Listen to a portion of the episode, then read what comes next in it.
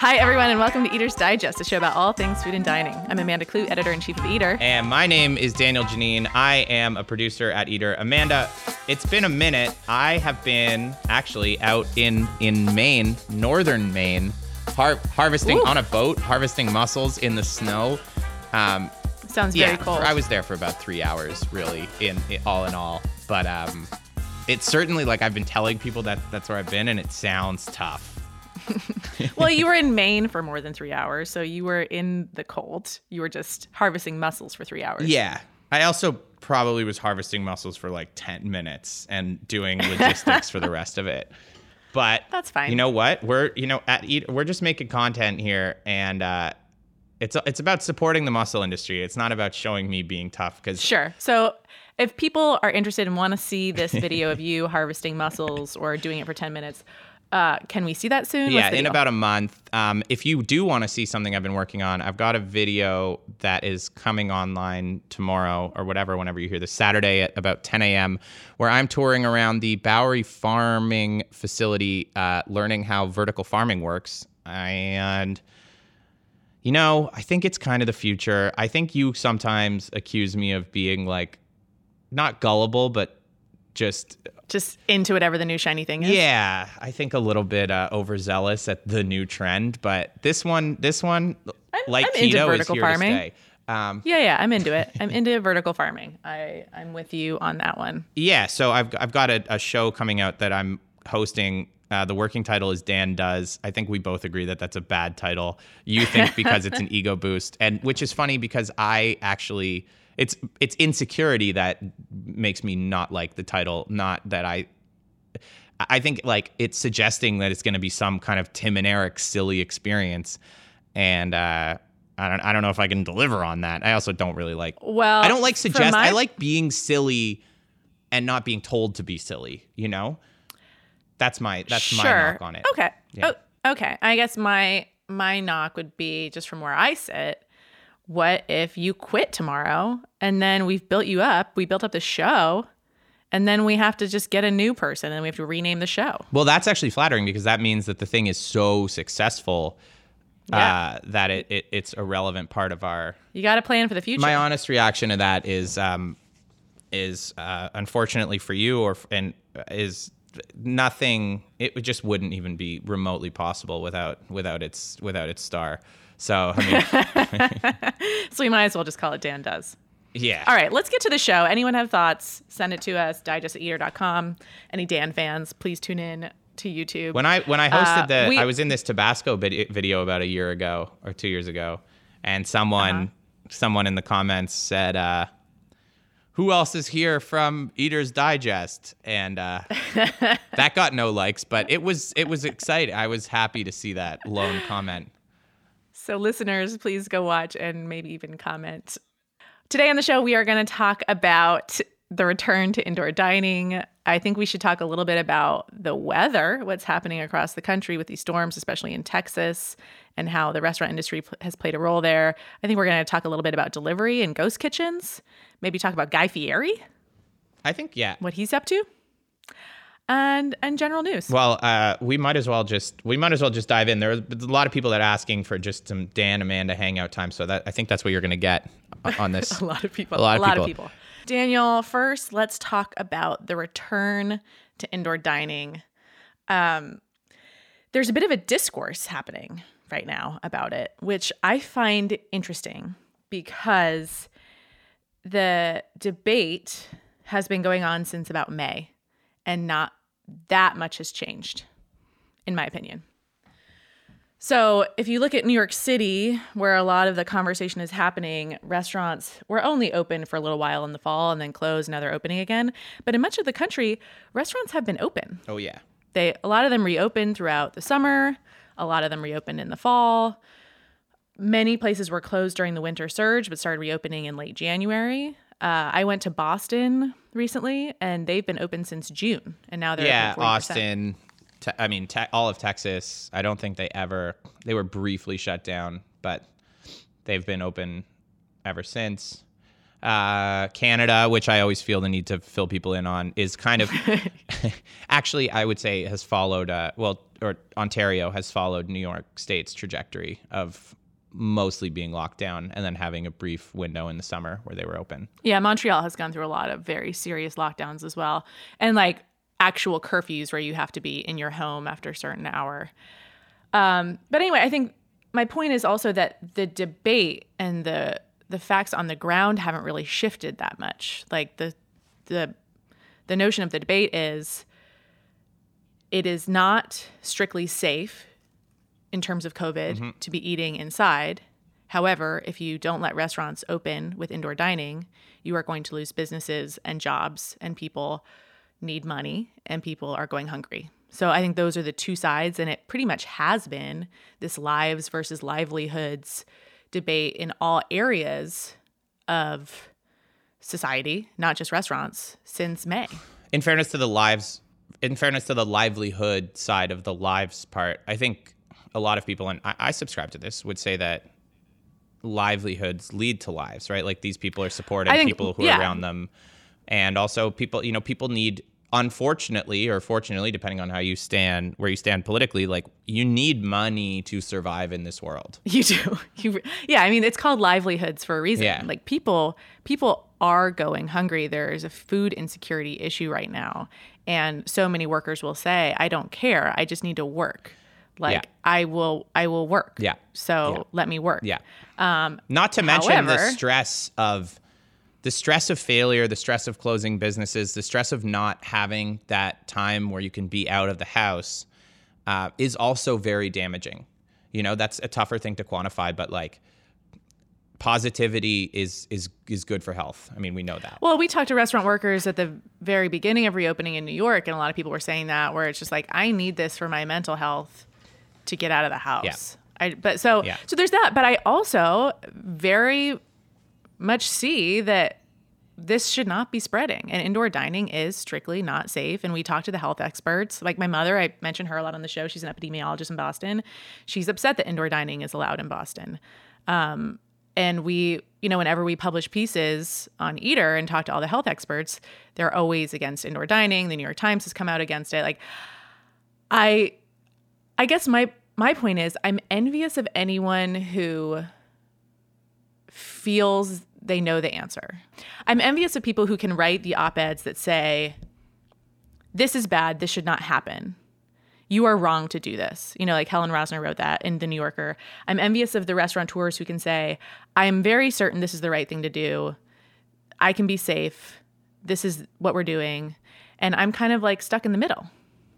Yeah.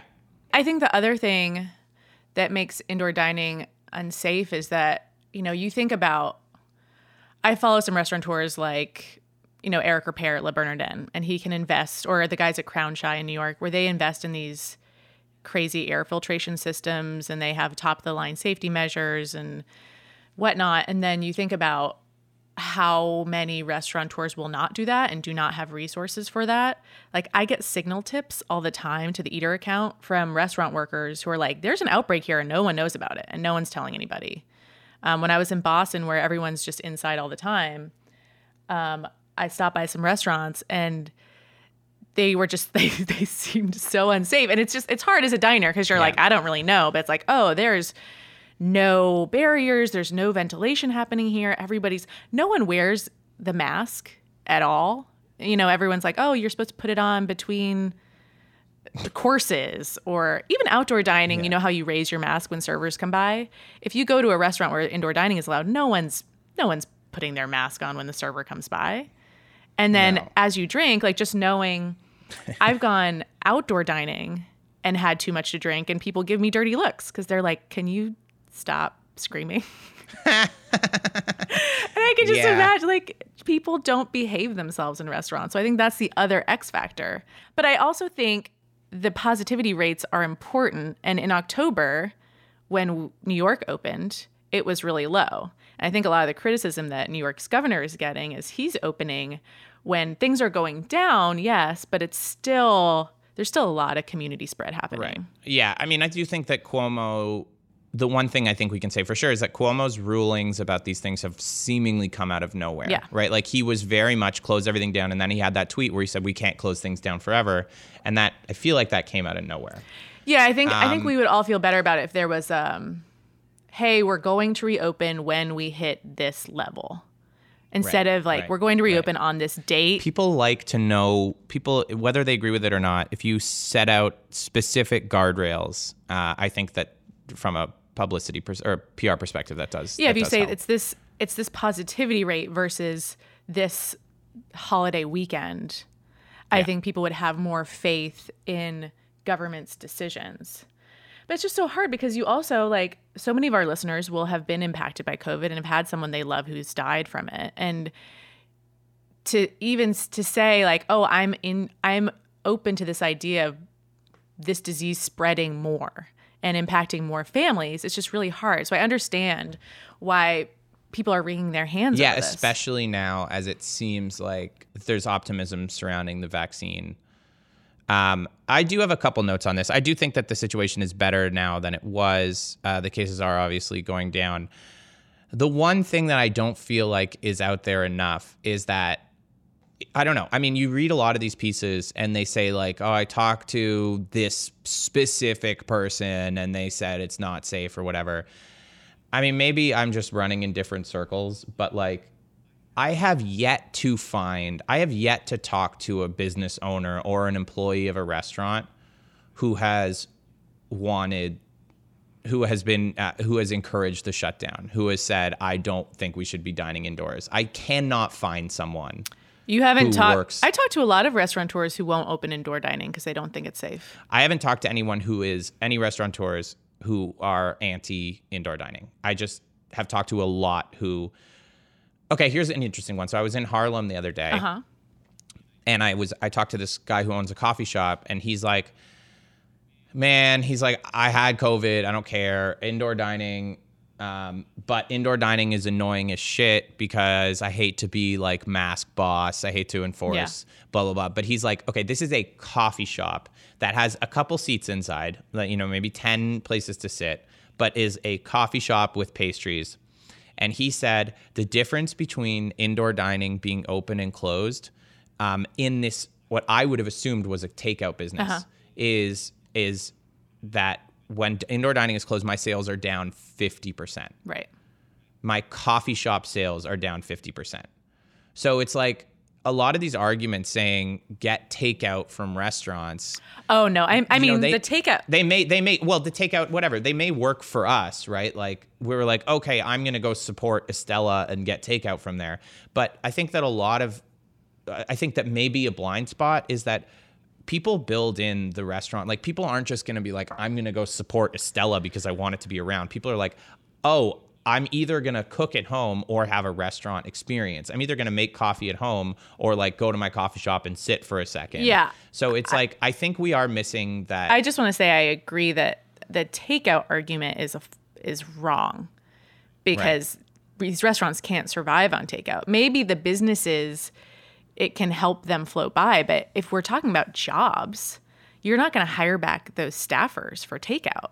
And a lot of these writers who've written some of these pieces are saying like, "Oh, just get takeout and pay what you would have if you were going to eat out." And like no one's going to do that. Maybe some rich person will do that, but like no one's going to get takeout and then be like, "Okay, well I would I would have gotten you- a bottle yeah. of wine, I would have gotten dessert, and I would have given this tip, so therefore I'm going to give I'm going to add 50 bucks to this."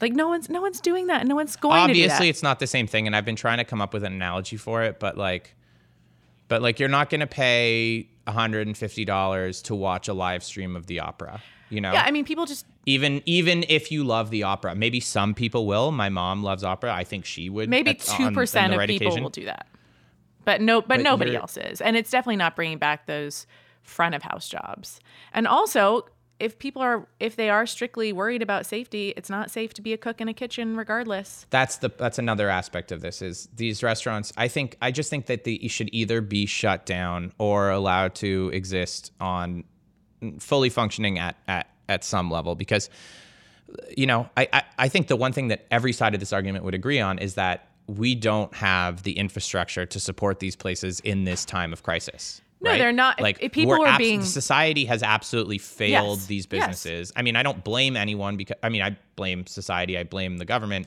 for not having these backup plans or these plans in you know a break in case of COVID.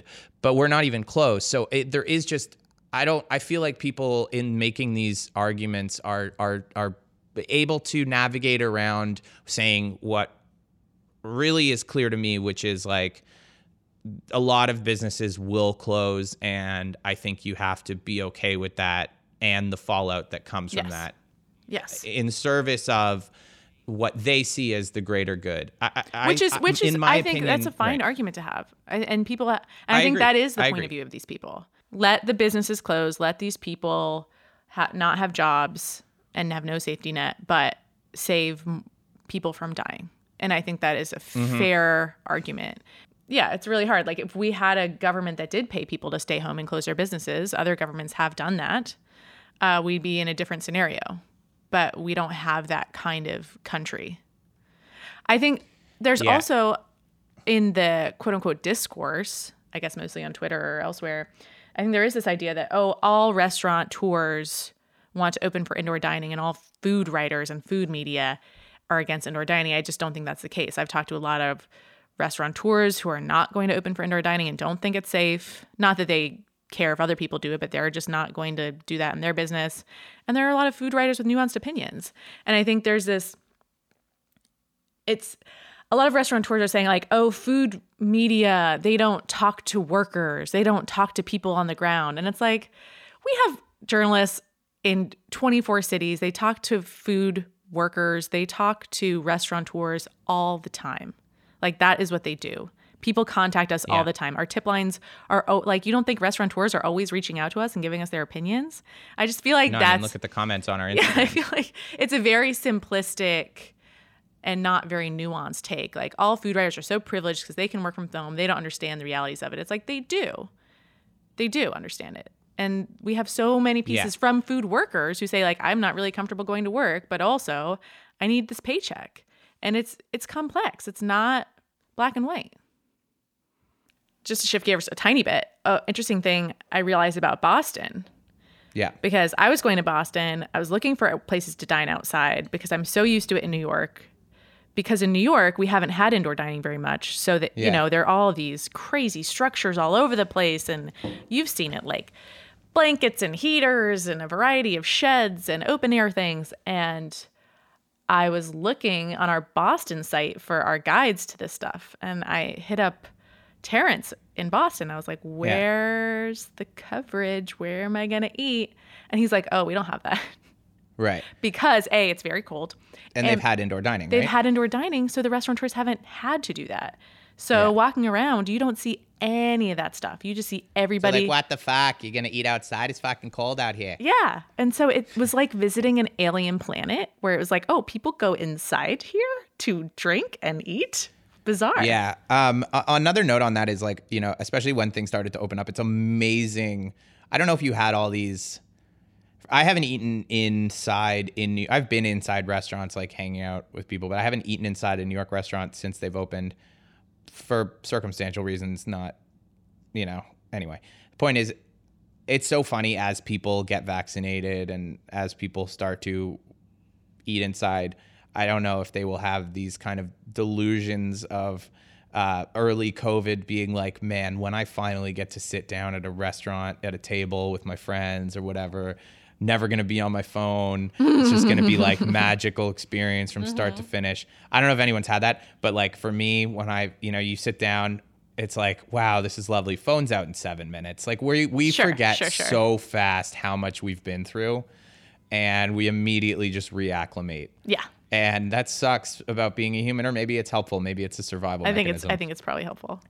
Because, like, imagine just sitting there wide eyed the whole time, like someone brings you bread or whatever, and you're just like, oh my God. You're so close to me. Man, the dude at table seven is a nut. So I think this is actually a good segue is we should talk a little bit about vaccines because one of the reasons why I think people were feeling more comfortable about reopening for indoor dining was some restaurant workers were going to get the vaccines.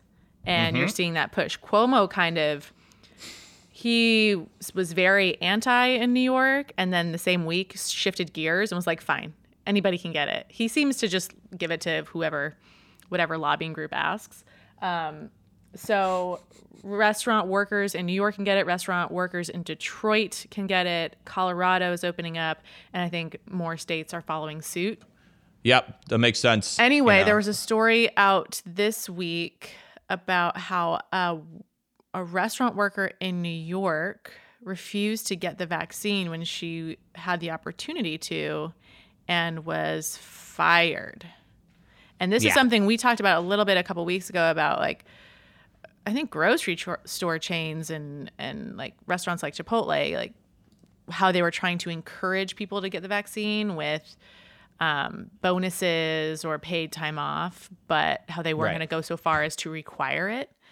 Um, so yeah, this is interesting to see. Do you want to go into the details? sorry it's a funny story because like i think more of these are going to come up where you kind of have to decide between being like pro worker and pro vaccine um, there is it, it, it is hard because like i think this is going to come up more and more i mean i off the record have heard stories of uh, restaurateurs offering the vaccine like figuring out a way to get their whole staff vaccinated like basically going through the paperwork. Yeah. and a lot of people being like do we have to? Like especially people that have had it.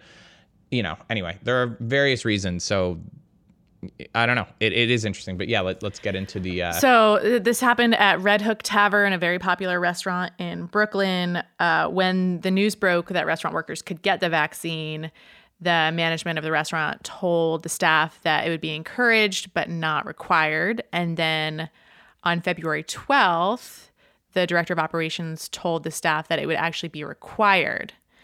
And this worker, her name is Bonnie Jacobson, uh, she's not anti vax, but she uh, wants to get pregnant.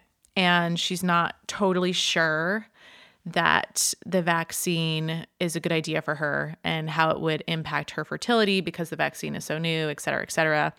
Um, I have not done any research on that, but I, I have spoken to people who have relayed the same issues. Like they are going to wait to get the vaccine because they want to get pregnant. Um, so I don't think it's it's super rare to have that point of view, um, but it is. She said she wrote an email to her boss outlining her concerns, and then she received an email on February fifteenth terminating her employment. yeah and I, think i think her concern was that the water was like slowly boiling for her there being that like they didn't at first didn't require it and then required it uh yeah i'll, I'll leave the uh, vaccination pregnancy notes to you um I don't. I am not the expert here.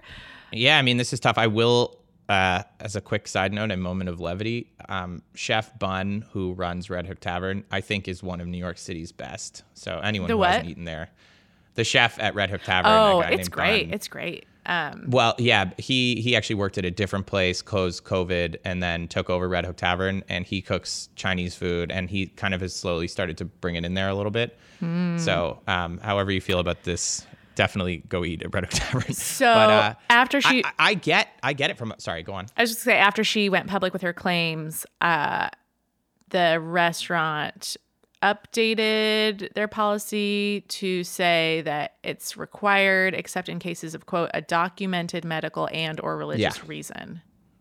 It can't be that hard to come up with a documented religious reason. It's documented medical or religious reason. Um, yeah. It's interesting they're requiring all employees to get fully vaccinated within 60 days of becoming being eligible. But yeah. it's kind of hard to get vaccinated. I mean, I've seen a lot of restaurant workers get it, but it's not it's not the easiest thing.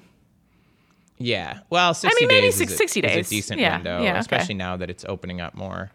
I just think we're Um, going to see a lot of this. If you're picky with your vaccine, it makes it more difficult. if Yeah, you're trying you to gotta get be that open. Pfizer. You yeah. got to get the J and J and then you're good.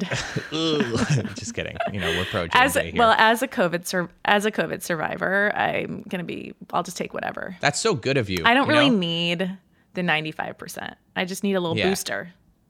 You know, they Yeah, say COVID wow. COVID survivors only need one shot if it's a two shot regimen. So no big What deal. What a good Samaritan. I know. Uh, It's just gonna. I'm just saying this is gonna keep happening. I, I know a lot of people are not excited about the vaccine. I, I mean, my personal stance is however you feel, it's like obviously a greater good, and I'm a greater good guy. Well, I'm very I'm very pro vaccine and I think it should be required in schools. Maybe it should be required in restaurants if they're interacting with the public so much and it's a pandemic like this. Um, it's Yeah. it's a, it's a tough one because I don't think we've ever had to deal with something like this before.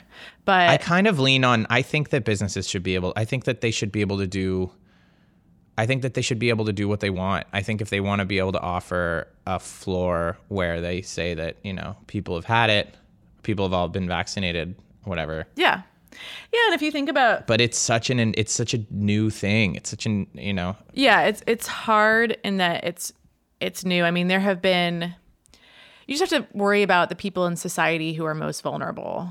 And if this outbreak is going to get to them and you can do something to prevent it, and as a business owner, you have control over your staff, like I think you're right. I think they should be able to make that decision. Yeah, it just also like I worry about you know the infringement of rights. It's just it, imagine how much more how much easier it makes Red Hook's life knowing that their people have all been vaccinated. Like it's just such a breath of fresh air or Yeah. a sigh of relief or whatever some stupid expression. You know, It's hard though because I think there is a lot of skepticism, especially in communities of color. And so if that is real and you end up having a staff where that's the division, it's like you could get into that. I'm serious. oh, I didn't. It's not a thing I thought about, and then I was like, wow, a new a new A controversy new a new already. a new wrinkle. Ladies and gentlemen, you heard it here first on Eater's Digest. All right, so please write to us with your thoughts on this because I'm incredibly curious and obviously Dan and I don't have it figured out. Let's move along and talk about Texas. Okay. So, as everyone, all of our American listeners know, there was a major storm that hit, I don't know, so much of the country this week, and it devastated Texas, uh, where much of the state lost their power. A lot of people have lost water. Uh, and it, it obviously impacted the restaurant community. One interesting thing I saw, you know, restaurants I feel like always play a major role in disasters because they're they're always there to help and and um, provide for the community. A lot of restaurants, at least in Austin, have become warming centers because if they kept their electricity, they want to open their doors for people to come in and warm up because so much of so so many people have lost their power. Yeah, only if you're vaccinated, though. Okay. Um, it is amazing. I mean, just because I follow this restaurant, Nixta Taqueria in Austin has, they're just giving out food. Yeah. Like, just every, I saw like f- people I know there were just in line. Nixta was doing, Nixta's also so good. I mean, it's, uh, you know, it's so, it's hard to resist the impulse of being like, oh, a bean and cheese stew from Nixta. I want that. But, um, just you know giving out food having these warming centers another big scare is uh, now that i think i don't know if the state or or or an individual like region issued a boil water Yep. um, warning and like not all of the homes have gas. Yep. and it's just like so what do you even do? Like i know people i, I saw people online going to friends houses who were also completely freezing because the friends have water and gas just boiling water and then going back home to their own. It's yeah it's a mess there. Well, and it's not just a problem right now. A lot of farmers and ranchers are worried that their livestock will die in this weather. Uh, apparently, dairy farmers have had to dump millions of dollars worth of milk because the processing plants have no power. yeah Uh, grocery stores are losing power, so they have to scramble to find people to take their food. I guess hungry customers are have been flocking to fast food restaurants and gas stations. It's it's really it's been really chaotic down there. you know but as usual the restaurant community comes through They do. well They really do. I mean, as much as they can. All right, so let's segue into something less horrifying, or maybe horrifying in a different way. Guy Fieri has launched a chain of ghost kitchens around the country. Yeah. Silent, And- silent but deadly. Here's what I want to the the inside an inside track on this story is that the traffic on it has been insane. Huh. So like we had we published a story in Oh, Boston. our traffic, not the traffic tr- on the ghost No. kitchens. Okay. I'm sure though the Yeah. traffic to the ghost kitchens has been insane too. We published our first story about this in Boston. Um, I think our Boston editor was one of the first to notice it when he's been opening ghost kitchens out of Bertucci's restaurants there for all my Boston buds. Uh, Bertucci's is like a very funny, like I don't know, mediocre Italian chain. Great to some, you know. I've had some meals at Great, yeah, I Bertucci's. know. Great to some. I'm, I'm gonna get hate mail for that. I, I love Bertucci's. They have amazing bread. Well, that's Uh, overboard. it's a comfortable. It's a comfy place where you know what It's to fine. expect. It's fine. Yeah. It's better than Olive Garden. So then our other sites started picking up on the story because he's doing it everywhere and the traffic to those posted really well. And so I think people are just very excited by this idea of Guy Fieri food and getting it delivered to their house. You know what? I don't even think like I, again. I support Guy Fieri. I think I think I think he seems like a great guy and wants to do well for the world. Um, you know, there's a little bit of cynicism about like why are you taking market share away from other restaurants? But cook your food, sell your food. Uh, What are we gonna do? Not you're gonna hold back. But it is amazing that Guy Fieri has um, the attention and and a, and a, you know he's got a firm grasp of both genuine and ironic fans. Yes.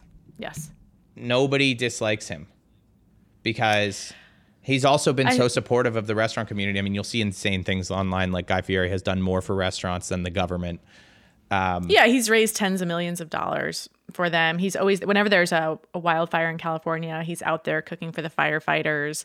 I think there was like a group of haters against Guy Fieri a while ago, and then there was the backlash and backlash to the backlash. And like, I think people have come around and they just, he's just kind of beloved, especially in a world where we don't really have that many food celebrities now. You know, like we, we have them, but What do you mean? Who know. are who are alive and or like societally acceptable? I I guess That's what I you mean, right? have- I. I mean, there aren't that many food celebrities that are exciting. Well, it's also we don't live in the Food Network culture anymore, right? So it's not like it's not like you couldn't name like who are the biggest food celebrities? Like some people would say Dave Chang, and yet some people, a lot of people, wouldn't have any idea who that was. Yeah, like Ina. You Ina know, it's like these TV yeah. people. Right. Bourdain was the guy. Yeah, Bourdain was the one. I mean, Batali was kind of the guy. Was kind of like Uh, yeah, up there oof, also. Yeah, you're right. Uh, interestingly, uh, Well, because you need both. You need both. You need both. I mean, it is it is kind of interesting. You need both. You need the the, ma- ultra mainstream Food Network audience, and also the kind of uh, slightly more whatever highbrow um, Yeah. media audience. And it's it's rare for someone to have both. You know, maybe Alison Roman is gonna is drifting more into the mainstream, and maybe she'll capture a lot of the country. Who knows? In terms of newer people. yeah. Um, interestingly, he's partnered with Robert Earl, who um, owns Bertucci's and a chain called Bravo, Brio, Buca di Beppo. Uh, he Can you please say those names one more time? Bravo, Brio, Yeah. and Buca di Beppo. Okay. Uh, so he's this big restaurant chain guy, and so Guy Fieri is serving his food out of these restaurants. I mean, it's a way to keep his restaurants going too. You know, Yeah, the yeah. Bertucci staffers are getting more business. It's you know the the rise of ghost kitchens is a little depressing to me. Just this idea of like flattening, but I still have the opinion that when things are back, people are going to want all the experiences. Like maybe you'll get your Guy Fieri takeout one night, but you're still going to go to your favorite indie restaurant. You'll still go to Salt Bae. Yeah. Yeah, you'll still go to Salt Bae. Well, but just on that note, I mean, Roberta's Pizza, uh, which you know, amongst a lot of people, a lot of people will tell you is like you know Brooklyn's best pizza or whatever, and and and an amazing in-person experience. They for a long time were just the one shop, and then they opened in LA in a fancy mall, and now they're kind of, at least from what I've seen, they're the first ultra kind of trendy brand to open in um, to open ghost only uh, in a separate place. I, I, this is something that I think we've been predicting for a long time, which is like restaurants which with huge followings will open ghost kitchens uh, far away from their brick and mortar mm-hmm. locations so that they can deliver to a much wider radius of people. Um, yeah. And Roberta's opened in uh, a space called Nimbus. Uh, it's a it's a kitchen space that in the Lower East Side, I believe. Um, so Roberta's is now you can get I can get Roberta's delivered even though I am outside of Roberta's delivery range, and I, I think this is just like the first. This is the first of I believe m- many of this many yeah. instances of this kind of thing.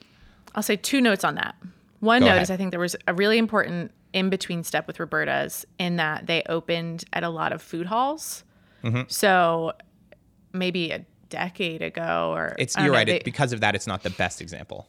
No, no, I think it's a great example because they were able to build up this experience of operating in, you know, a, a midtown food hall situation, or there was an outdoor I remember when we worked in Bryant Park, they were they had a stall right. at some right. outdoor food right. festival or something.